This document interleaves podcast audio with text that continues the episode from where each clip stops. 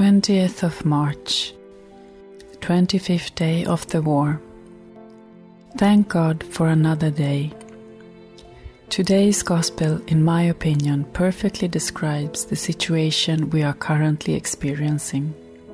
There are Galileans who died at the hands of Pilate, and there are people on whom the tower of Siloam fell. They did not die because they were more sinful. This story, though tragic, must lead us to repentance.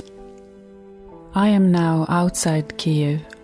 It is relatively quiet here, and there are no new airstrikes yet.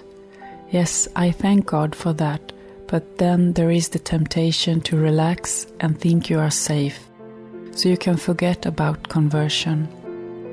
And such an idea can be born in the heart of a European, an American, an African or an Asian, that I am far from Ukraine, so the war does not concern me, and I will not die from an airstrike. Yes, the war can be limited to Ukraine, but you should take care of your soul, for which a spiritual war is being waged. The result of this spiritual war will affect our future in eternity. What needs to change in my life today? Who should I reconcile with? Who needs my help? Maybe you haven't confessed in a long time.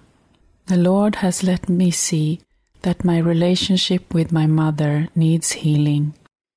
So I urge Him to give me a sensitive heart and help me recognize what needs to be done in a situation so that I can truly love my mother.